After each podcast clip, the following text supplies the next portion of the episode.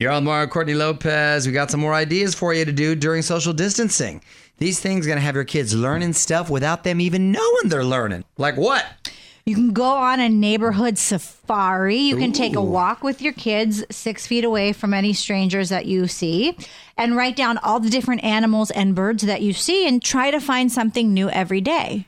A good little idea. Yeah, make sure you have your phone because I probably I wouldn't know the name of half these animals, so I would have to Google them. Sure. Um, you could also teach kids everyday science.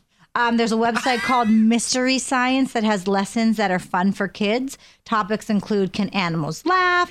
uh, why do we get hiccups? How does hand sanitizer work? Well, I want to know these things. Can an animal laugh? And why do we get hiccups? I'm gonna have to Google that right now. More details at OnWithMario.com.